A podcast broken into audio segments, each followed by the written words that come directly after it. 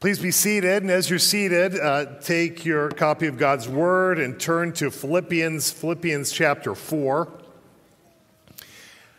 We do have Bibles out in the foyer, and so if you'd like to follow along in your own scripture and you don't have one, please grab one when you come in. You can grab one right now. They're available for you there to uh, keep if you need.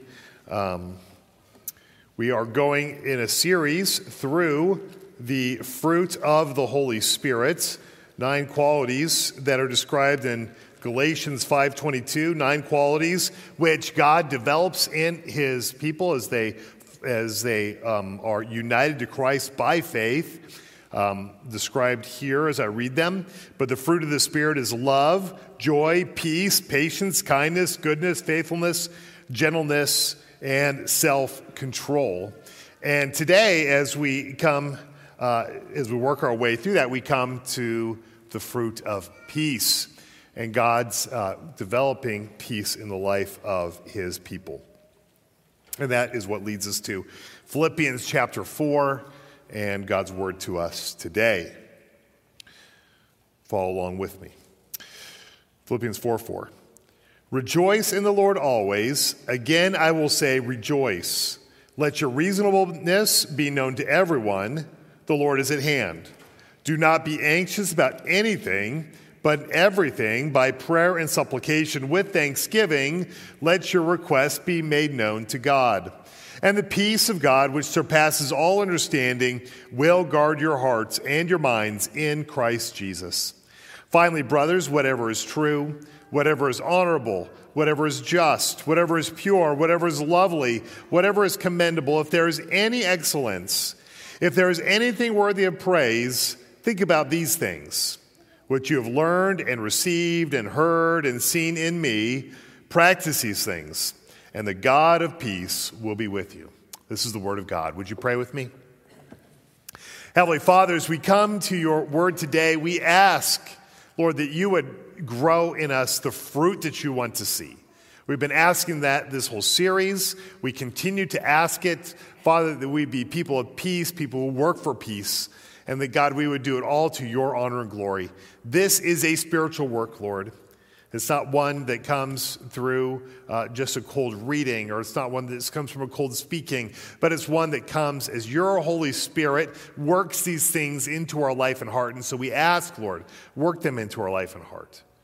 Father, speak to those who are worried, speak to the anxious. Father, help us to consider our lives and what we do out of this. And so, God, we ask you for your help in this. We ask for your grace, and we're thankful that as we do pray, we know you'll do it because of your love. We pray this in Jesus' name. Amen. Well, last week, the fruit that we spoke about was joy. And in addressing joy, we talked about things like depression or, sadness and, and what the gospel gives um, as a rooted joy for our, for our lives. Well, this week, uh, there's something that I think that we hate even more than that sadness and that depression that hits, and that is anxiety and worry, right? We do not like that lack of peace, whether it's something we're feeling internally or whether it's some sort of a conflict that we have with somebody else. You know, these are the things that keep us up at night. These are the things that keep us from going to social events. These are the things that cause our heart to race. These are the things that cause us to lash out at others, even taking on destructive behaviors just to find some bit of relief. we don't like that. We don't like waking up. We don't like the feeling that we won't make it, that we're going to lose some, something or someone close to us. We don't like that isolation. We don't like the animosity and the conflict with others. This is a spirit, this is a fruit of the Spirit that we know that we need peace. Now, how do we get there?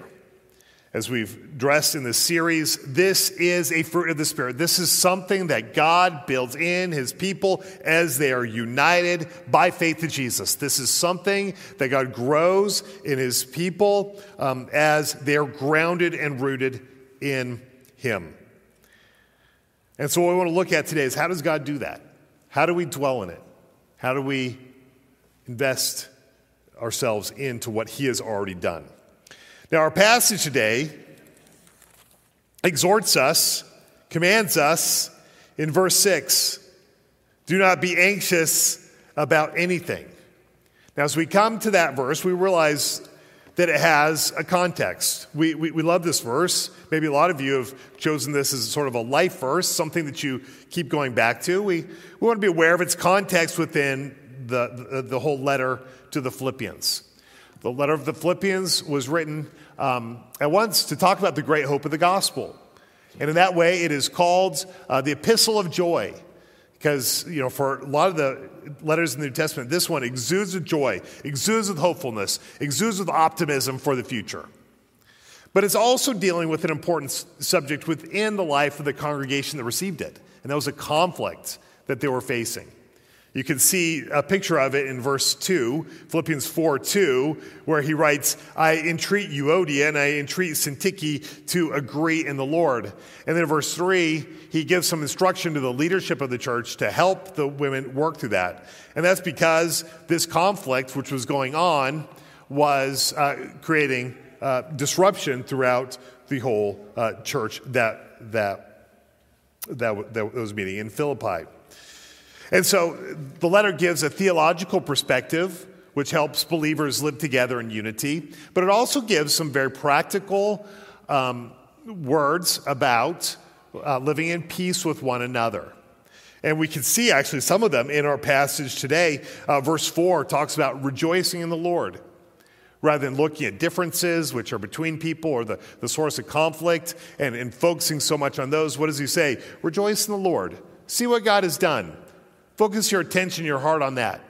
It has a great ability of, of creating, of resolving conflict between people if we get focused on what we hold together. Verse 5 talks about being reasonable. Let your reasonableness be evident to all instead of digging our heels in, instead of demanding that we get our own way, demanding that we get our own rights. You know, reasonableness indicates an ability to listen, to pay attention to others, to consider that maybe we don't always have um, the, you know, that we can learn from others' perspectives and we can understand that others may have needs, so we don't just dig our heels in. And then in verse 6, deals with the main thrust we're hitting today is deal with your anxiety. What does he say? Do not be anxious about anything. And it's helpful to see in this context of conflict because often anxiety um, is the ground that conflict grows out of. Uh, maybe you've seen that happen in your life. You've uh, become very anxious or worried about something, and before you know it, you're lashing out over against someone else. Um, maybe it's a totally irrelevant thing, but you're so worried about this other thing that it's just led you with a with a short fuse. Or maybe there's a time that you felt threatened. Maybe you lose something important. Maybe a loved one or money or some sort of security. Maybe you've seen conflict grow out of that fear. And so these things happen, and they happen quite a bit. We, we hurt people around us because of our anxieties. And that's why, you know, these anxieties he's pointing here needs to be replaced with peace. You know, if we come to the end of verse 7, he, he shows where this goes, where we're aiming for. And as he says in verse 7, to a peace that surpasses that surpasses all understanding. You know, you just love the, that expression. It surpasses all understanding. There's a peace that comes from God, which we don't know how it comes. It seems strange that we would hold this sort of peace given the context of what's going on, and yet it is stronger than the things that we're experiencing at the time. That's the kind of peace that we want. So, how do we get there? Verse 6 shows us how we get there, right? Verse 7 is the end goal. Uh, verse uh, 6 is what we do. We got to deal with our anxiety. And how do we deal with it? And he says in verse 6 Do not be anxious about anything, but in everything, by prayer and supplication with thanksgiving, let your requests be made known to God. First point we want to look at today is, is prayer as the key of, of overcoming anxiety. Why does prayer make such a difference? It really points us back to one of the reasons why we have worry or anxiety to begin with. And part of it's because we think we have more control than we do, or we think we need more control than we do. We, we think we can control our world. We think that we need to control it. And we begin, we can even begin to think that we have almost godlike powers for control. But we're not God. We don't have his power. We don't have his knowledge. And when we put ourselves at the center of the universe, thinking that we have more control than we do, we find more pressure than we can handle and less resources than we need. And so we begin to mull over inside of our mind the lack of resources that we have and the greatness of the challenges that we're faced with. It's often what leads us to our most self destructive responses to worry, numbing ourselves, isolating ourselves, compromising ourselves. People turn to man made religions to try to maybe control themselves or their environment, whether it's through a thick other religion or whether it's just through some sort of secular meditation, thinking that if we can control the environment or at least control the way that I feel inside, then things will be better. But there's something that it misses, and something we're going to point to throughout, is that even those things, that they give a minute of, of, of comfort, they miss the pointing to the personal relationship that our concerns and our challenges um, help us to see that we need God, the personal relationship that we need with God. Our worries, our concerns point us towards those things. One thing anxiety can do is to create anger. I was thinking about you know, the times that, that uh, we travel and you know, we have an agenda we, we want to leave at this time. We want to, we got to get there on that time. Maybe it's even just getting to church today, right? And so you, you get frustrated when you don't leave when you think that you should. And, and if just these kids would, would come along and get in order, then, then we could get there on time. And what do we end up doing? You know, that's where anger shows up and it manifests itself. The consequences of this shows up in broken relationships as we control others to get them to do what we want them to do. In our desire for peace, we demand others to fall in line. We push them out of our lives. We increase conflict. We increase anxiety. And when the pressure point hits, that's, that's when we attack. And why? So we can have peace. And so all these things show us why it is important to pray as, an, as a solution to that worry. How does, pre- how does prayer lead to a peace that surpasses understanding? The first thing it does is it entrusts the matter to our sovereign God who has control. And entrusts the matter to a sovereign God who has control. We let our requests be made known to God. What are you anxious about? And what do you do with those things for which you're anxious? God is supposed to be the first place that we go. Our, our, problems only multiply when we look inward. Our problems also multiply when we look at people around us as the problem that we have to simply control or to fix. Our problems multiply when we go to the lies of the world, the lies where the world says to find peace. But when we go to God, we put that situation into His hands. It's like a movement. I'm carrying it, I'm worrying about it, and I'm just taking off me and I'm putting it into his open hands who's ready to receive it. Right? We start by bringing the problem to him who can do far more than we ask, who can do far more than we imagine. That's because we think about our own abilities. I mean, our, our knowledge of what is, is going on is so limited. Right? We only have our little perspective of what's happening. And by prayer, we recognize that God knows everything. God knows everything. Even when we think about others, we, we have a flawed understanding of what's going on in their lives, very, very limited. We may see others as obstacles, but then we remember in prayer that, that God loves his one. They are his image bearers, they carry his image even now. We like to think that we know the way that things should go, the way that things should resolve. But as we go to God in prayer, we're reminded that He has a plan and a purpose for us and for the world. And that's a good plan, it's a wise plan. But we will not find peace without God. The secular world cannot give peace.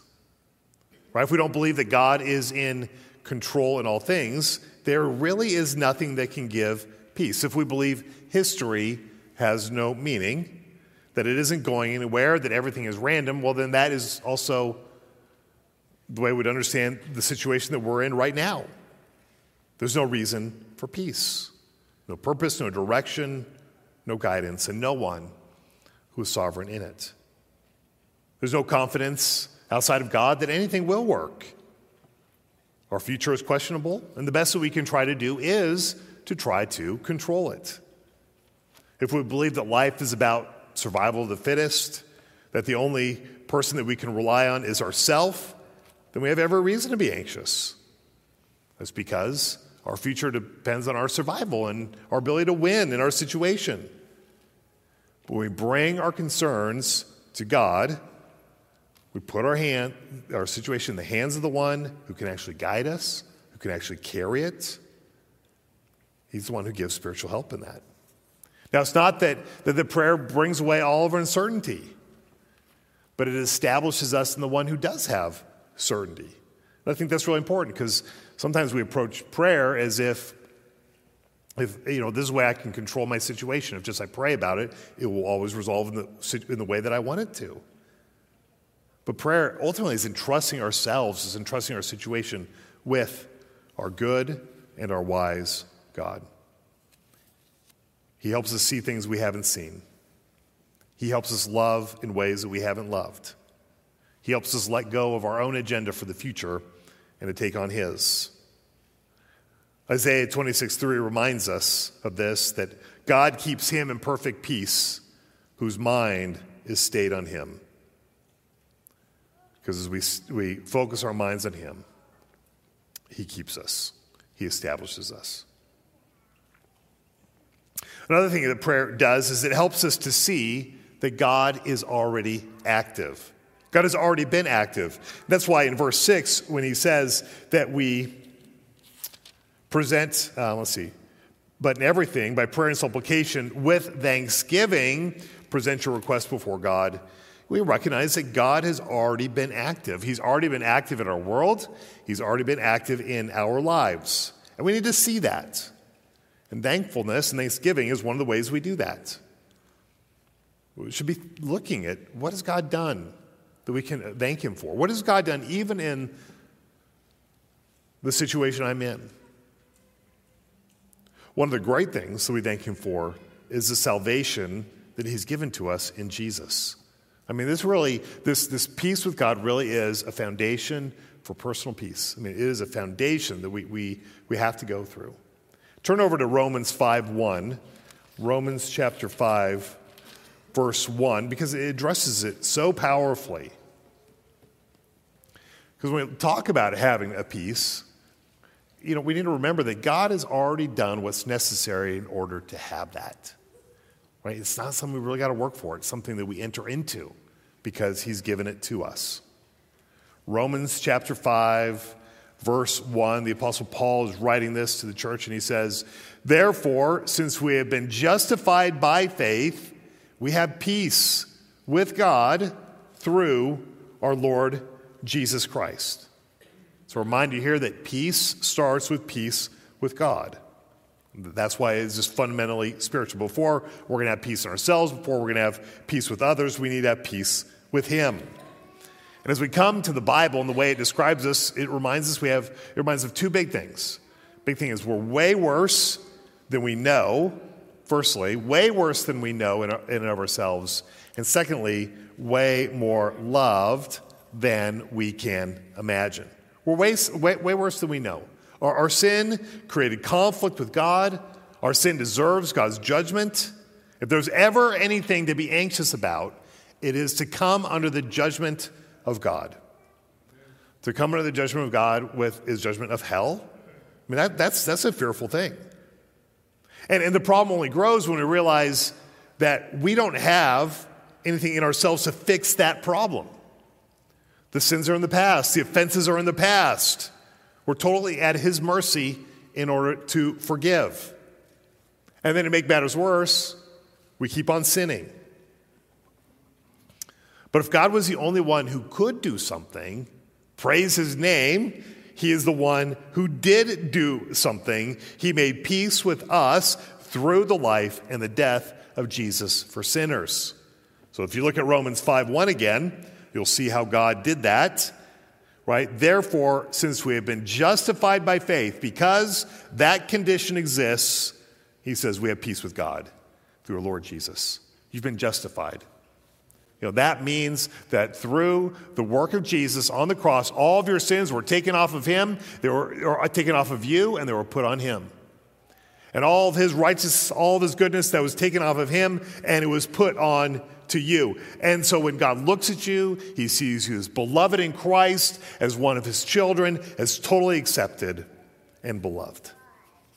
That is the ground of peace that Jesus came to give his people. That's why he came. John 16, 33 says, Jesus says, I have said these things to you that in me you may have peace. In this world you have tribulation, but take heart, I have overcome the world. How did he overcome? He overcame in his work on the cross. And so, if you think about it, what is the worst thing that could ever possibly happen to you? And that answer is hell. Eternal hell, separated from God, separated from his love, is the absolute worst thing that could ever happen. Everything else is much smaller in comparison with that. And when Jesus died, we remember that he took that worst thing off of you and he put it upon himself. Right? We deserved hell, but he took it upon himself so that that worst thing that could happen to us wouldn't happen to us. And more than just taking away the worst thing from us, he gave us the best thing.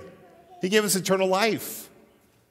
A promise that we live forever with God in heaven, where there is no sorrow or suffering. So our peace, that was purchased through his enduring conflict. He endured conflict. He bore our sin.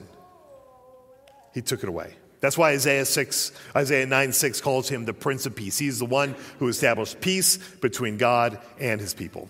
And so that thing, that thing that we are worried about, uh, the thing that we're worried about is going to work, uh, the thing that wakes us up at night, we, we have to remember that even if it doesn't work out, we can have peace with God and a future with God. If things don't work out, we still know that we're right with God, and that rightness extends forever.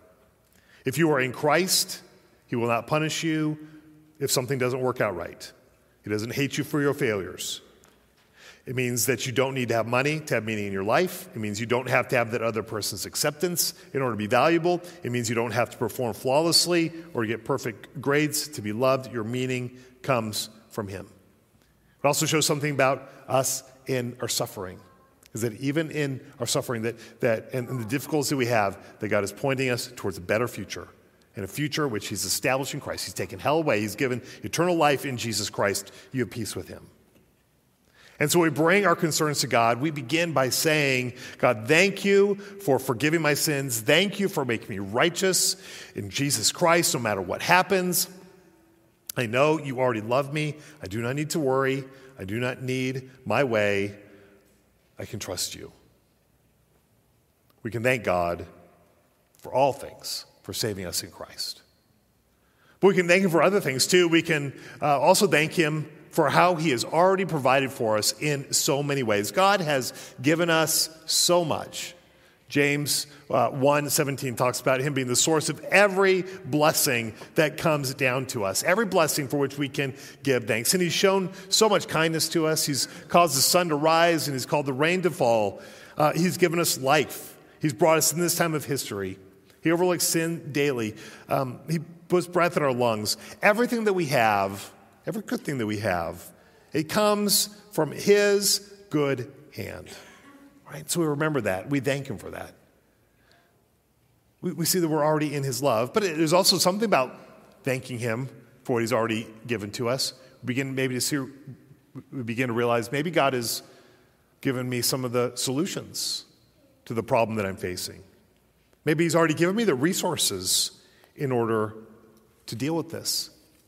Maybe He's already blessed me so much in Christ and in my life that I don't have to have this conflict with this other person because I know that I already have enough.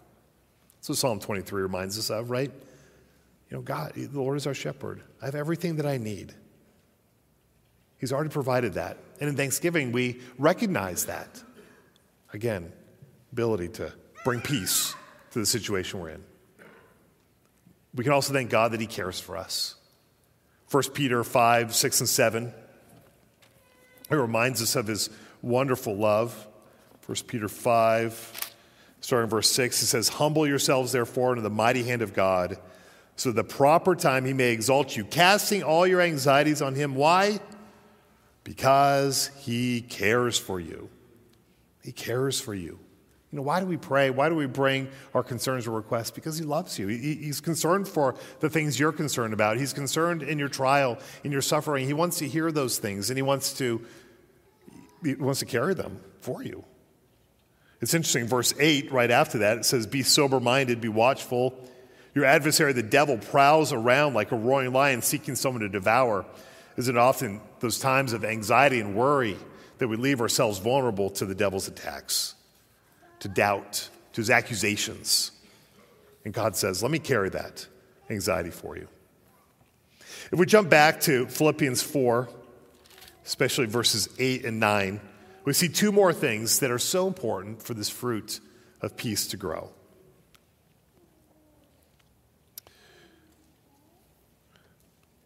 One of the ways we add to the worries of our life, even the conflicts of our lives, is by setting our minds in places where they don't need to go. You can see that in verse 8, where he gives this exhortation. Finally, brothers, whatever is true, whatever is honorable, whatever is just, whatever is pure, whatever is lovely, whatever is commendable, if there's any excellence, if there's anything worthy of praise, think about these things. That's because as our minds are consumed with the worries of this life, as our minds are cons- consumed with the evils of this world, as, as our minds are consumed with lust, lust or, or, or greed, you know, it just creates a nest that anxieties are planted and hatched. You know, how much of our own worry comes from our own thoughts being fed by the things we take in, by the, by the thoughts we let just ruminate inside of our minds, the accusations that come from Satan himself, would you just dwell upon? But it's instead really important for us to think, as he says here, of the things that Jesus Christ has done for his people the goodness of the, the good things that God has given to us in the world.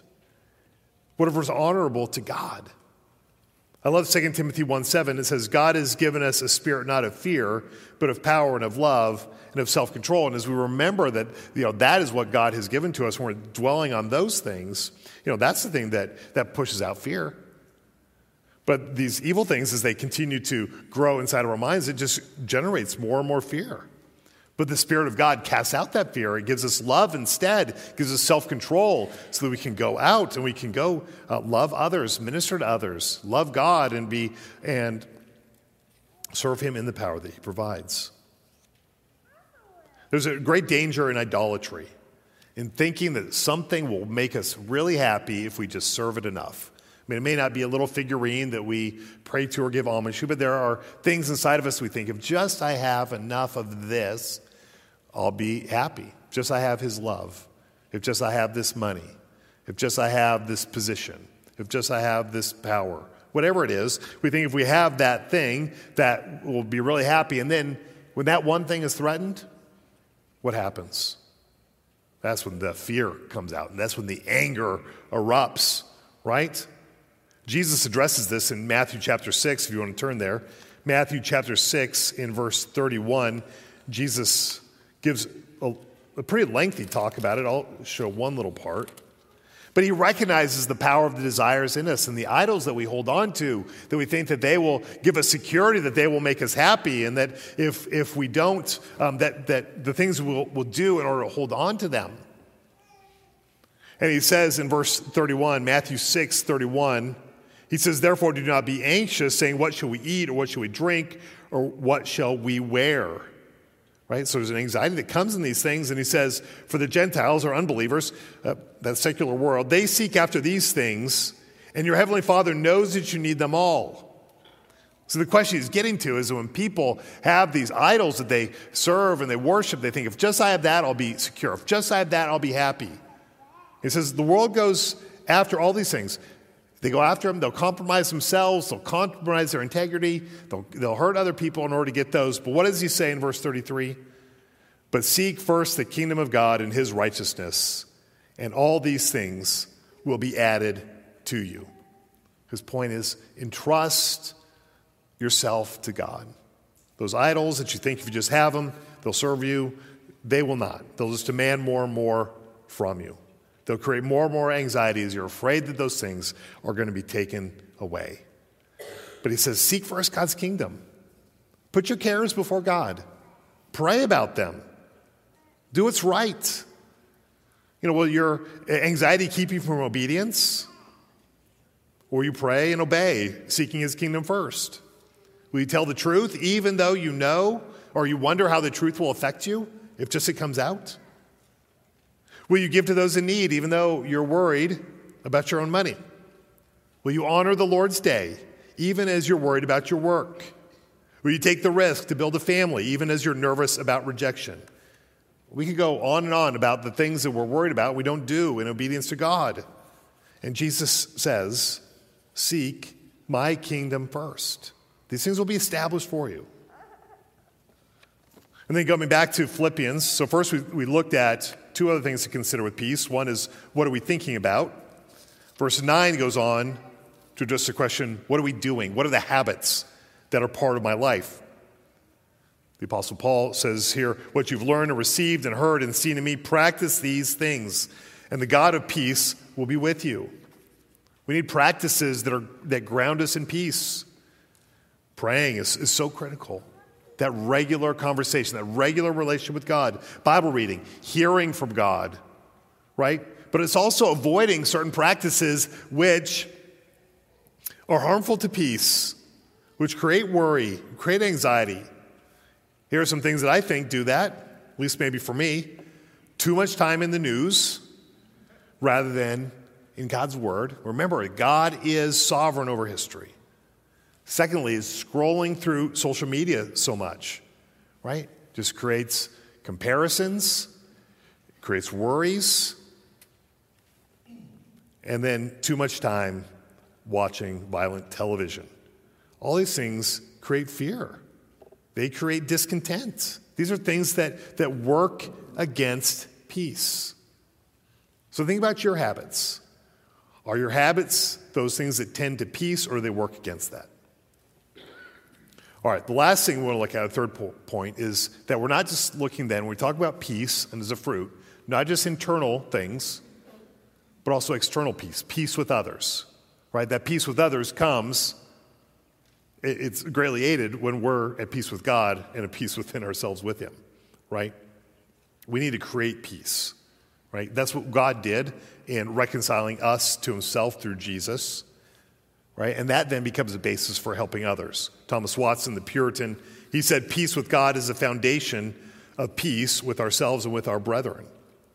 The scripture goes on and on uh, talking about that peace that we need. Hebrews 12 14 says, Strive for peace with everyone. Romans 12 18 says, If possible, as far as it depends on you, live peaceably with all. Matthew 5 9 says, Blessed are the peacemakers, for they shall be called sons of God. Psalm 133 says, How blessed it is when brothers dwell together in unity. Jesus in Matthew 5, 23 and 24 shows how important peace between others is when he says that if you're offering your gift at the altar and you remember there that your brother has something against you, leave your gift there before the altar and go. First be reconciled to your brother and then come and offer your gift. And so, as we deal with the challenge of living at peace with all, we have to see how we add to that conflict when we're not at peace with God and others. But we see God has provided everything I need. He's provided the best things. He's taken away the greatest fear I could ever have. He's given me life, in fact. And so now, you know, out of that strength, out of that security, now I go live at peace with others. Does it mean I ignore things that I shouldn't ignore? No, but it means I address them in peace. That's a peace that comes from God. Now, I don't think you can be a forgiving, peace loving person like the Bible describes unless you know the forgiving, peacemaking nature of God. Right? Without God, all we have is retaliation. Without God, who's a forgiving God and, and, and who um, is perfectly just, um, if we don't have God there, all we have is justice, a demand for perfection, uh, perfection from others, perfection in ourselves. That creates conflict, that creates uh, discontent, that creates self righteousness. But we know that we have been forgiven by God, that He has created peace with us. We see the world differently. We see how that fruit manifests itself. Now, it's not easy to live with that peace. You know, we live in a sinful and fallen world. There are genuine threats. We have our limits. We know those weaknesses. But as I look at Philippians 4 6, it's just an encouragement to me to keep bringing those worries to God. It's not like he's saying in it that, you know, that once you get a grip on this, you'll never be anxious again. Right? He says, don't be anxious about anything. The, the, the idea here is that you know, points of anxiety, points of worry are going to come up. Points of conflict in your life, they are going to keep coming up. That's the nature of the world that we live in. But what do we do? with prayer and supplication, with thanksgiving, let your requests be made known to God. There's a pattern this is setting, and it's a repeated pattern. We keep going over and over and over to God. We keep going to Him. It's not settled. The trials that we have right now um, aren't the same as the ones that we had in the past, and the ones that we're going to have in the future aren't like the ones we've had now uh, in the past or the ones that we have right now. Right? Um, certainly, we're going to be beset with worries. We're an anxious people in an anxious world. And yet, even in our weaknesses in this area, we can keep on praying. I don't think we, you know, get it. You know, again, those anxieties, those points of worry are not going to disappear, at least not until heaven. But that's, a, that's not a bad thing because it keeps us rooted in the one who can give us life. It keeps us rooted in the one who calls out for covenant relationship with him. And then in that, we explore his majesty in so many different ways. We get to know him in so many different ways. We see his sufficiency in so many ways, and he receives the honor and the glory, and we keep finding that he is sufficient. As the hymn says, like a river glorious is God's perfect peace, overall victorious in his bright increase, perfect yet it floweth fuller every day, perfect yet it groweth deeper all the way.